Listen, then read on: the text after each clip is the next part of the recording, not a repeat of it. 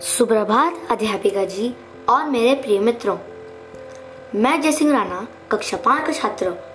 आप सभी को माँ और पुत्र के बीच कोरोना के उपरांत विद्यालय खुलने और जाने के बीच संवाद बताने जा रहा हूँ। बेटा, माँ, कल तो मैं दो सालों के बाद स्कूल जा रहा हूँ। माँ, जय बेटा, क्या तुमने अपना बस्ता तैयार कर लिया है? बेटा हाँ माँ, मैं तो स्कूल जाने के लिए बहुत खुश हूँ। माँ, आपको कुछ सावधानियों का पालन करना पड़ेगा। बेटा, जैसे कि क्या माँ?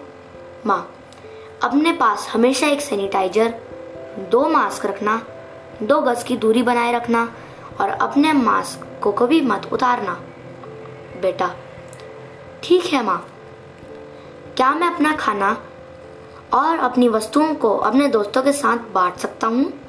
माँ, नहीं बेटा, आपको अपना खाना किसी के साथ नहीं बांटना है। बेटा, समझ गया माँ। मैं आपकी बताई बातों का ध्यान रखूँगा।